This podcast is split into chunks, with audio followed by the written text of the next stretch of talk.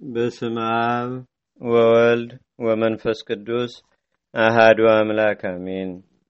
ልዩ ሶስት በመለኮት ግን አንድ የሚሆን በአንድ ክብር በአንድ ምክር ሁሉን የፈጠረ የማይቀላቀል ሶስት አካላት ያሉት በመለኮት በባህሪ ግን አንድ አምላክ የሚሆን በእውቀት በኃይል በክብር በምክር በፈቃድ በአገዛዝ በመንግስት አንድ አምላክ መሆኑን አምነን እሳታውያን ኪሩቤል ብርሃንን የተጎናጸፉ ስራፌልም እርሱን የሚያመሰግኑት ክረምትን በየዓመቱ የሚያመጣ ዝናምን ወደ ምድር የሚልከው እርሱ ለብቻው የአርያምን ኃይል የለበሰ በምስጋናና በክብር የሚኖር አንድ አምላክ በሚሆን በአብ በወልድ በመንፈስ ቅዱስ ስም አምነን በነሐሴ 14 ቀን የሚነበብ የሚጸለይ የብፁዕ ወቅዱስ ክቡር የሚሆን የአባታችን የአቡነ አረጋዊ የትሩፋቱን ዜና አገር ማንበብ እንጀምራለን።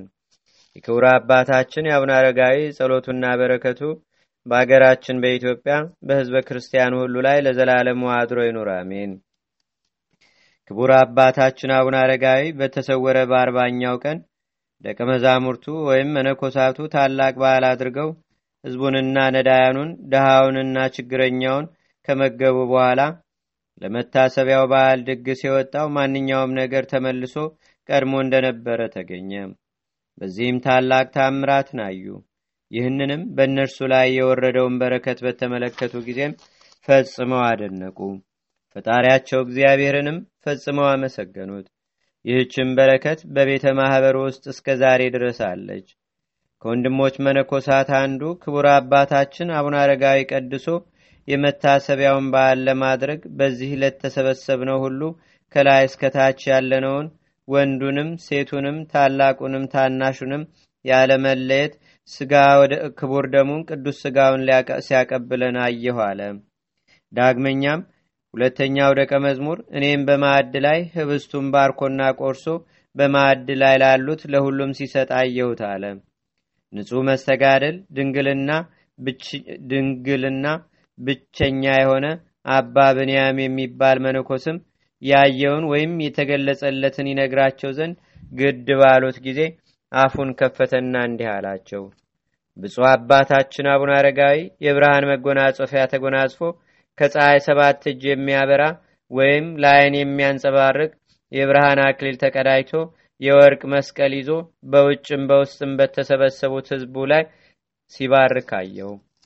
ዳግመኛም ቀለምና ብራና ይዞ በሙሉ መነኮሳት ልጆቹን ሰብስቦና ሰማያዊት በምትሆን በቅድስት ኢየሩሳሌም ቅዱሳት አምዶች ላይ ስማቸውን ጽፎ በዚያ አኖረው። ከዚያም ከእኔ ተሰወረ አላቸው። ስለዚህም በሰሙት ነገር ፈጽመው ተደሰቱ። እርሱ ባየ ሁሉ አስቀድመው ያሰቡትን ታላቅ ተስፋ አግኝተዋልና። ኢትዮጵያዊው ንጉሥ አጼ ገብረ መስቀልም ብፁዕ ቅዱስ የሚሆን የአባታችን የአቡነ አረጋዊን መሰወር በሰማ ጊዜ ፈጥኖ መጣና ከቅዱሱ ተራራ ላይ ወጥቶ ከመነኮሳቱ ጋር ተገናኘ። እነርሱም የተደረገውን ታምራት ያዩትንም ሁሉ ነገሩት። የጽድቁን ዜና ከሰማ በኋላ ፈጽሞ አደነቀ። በዚያኑ ጊዜም በሩቅም በቅርብም ያሉ ሰዎች ከእርሱም ጋር ያለው ጳጳስ እንዲሰበሰቡ አዘዘ። በክቡር አባታችን በአቡነ አረጋዊ መንበር ላይም በተቀመጠው ከቅዱስ ማትያስ እግር በታች ቆሞ እንዲህ አለ።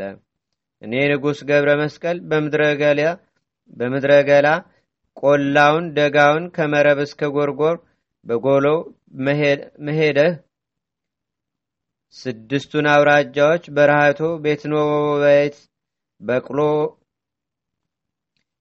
ቤትኖቤት በቅሎ ወጽማሬ ገለባ ውሃም በብሌንም ሶስቱን አውራጃዎች መጠራንና በረካን ሀገረ ጽድቅንና ባደረከውን ገናድፈን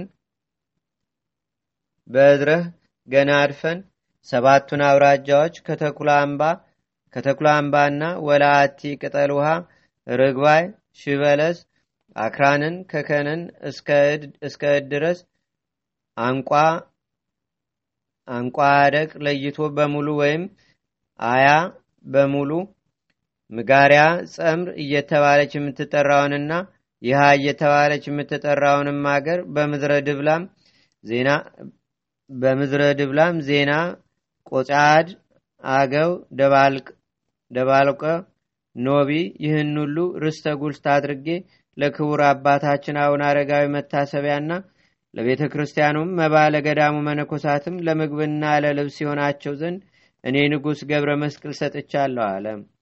ንጉሡ ገብረ መስቀልም ጳጳስ አምጥቶ በገዳሙ ላይ ማንኛውም የሀገር ሹም ወይም ገዢ የቅርቡም የሩቁም እንዳይገባባቸው አወገዘ ወይም በግዝት አጸና። እንደዚሁም ከእኔ በኋላ የሚነሱ ነገስታትም እንደዚሁ ያድርጉ። እነርሱ የእግዚአብሔር መንፈስ ስላደረባቸው ከእኔ የተለየ ሐሳብ የላቸውምና አለ። ዳግመኛም ይህችን ቦታ እንደ ደብረ ታቦርና እንደ ደብረ ሲና እናከብራታለን፣ እናገናታለንም፣ ከፍ ከፍም እናደርጋታለን። አክሱም ቤተ መንግስታችን፣ ደብረ ዳሞ ቤተ ጸሎታችን ትሆን ለዘላለሙ ብሎም ወሰነ። ቅዱስ አባታችን ማትያስም ገድልን ትሩፋትን በማብዛት ጸና፣ እየበረታም ሄደ። የእህሎች ወይም የምግቦች ጣዕም እስኪለየው ድረስም ጾምን አበዛ። ለሁሉ ራሱን ዝቅ ያደርጋል። እንደ ቀድሞው ለቤተ ማኅበሩ በሁሉ በሁሉ ቦታ ይታዘዛል። የሃይማኖትን ትምህርት ለሁሉ ያስተምራል። የወንጌልን ቃል በአማራ አንደበት ይሰብካል። ወንድሞቹ የእሱን በጎ ሥራ ተመልክተው በመንፈሳዊ ቅናት በመነሳሳት የእሱን ፈለግ ይከተሉ ዘንድ ለሁሉ ራሱን ዝቅ ያደርጋል። መነኮሳትም በየቀኑ እየመጡ በገዳም ውስጥ ቁጥራቸው እየበረከተ ሄደ። ይህ አባታችን ማትያስም በሁሉ ዘንድ ስሙ የተጠራ ይታወቅ ሆነ። የሃይማኖትን ቃል ለሁሉ ያስተምራል።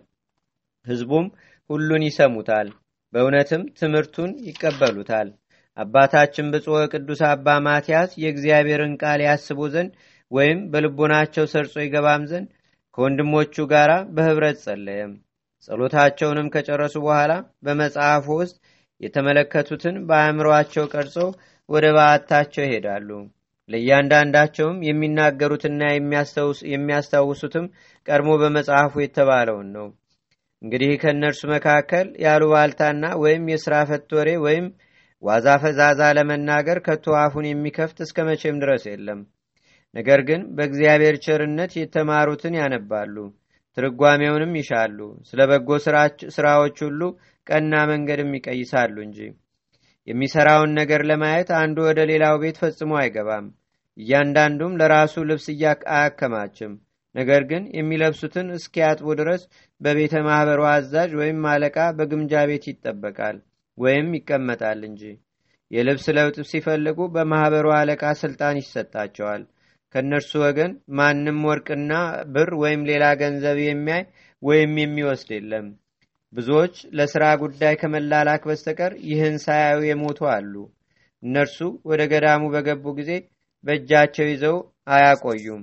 ለገዳሙ መጋቢ ፈጥነው ያስረክባሉ እንጂ።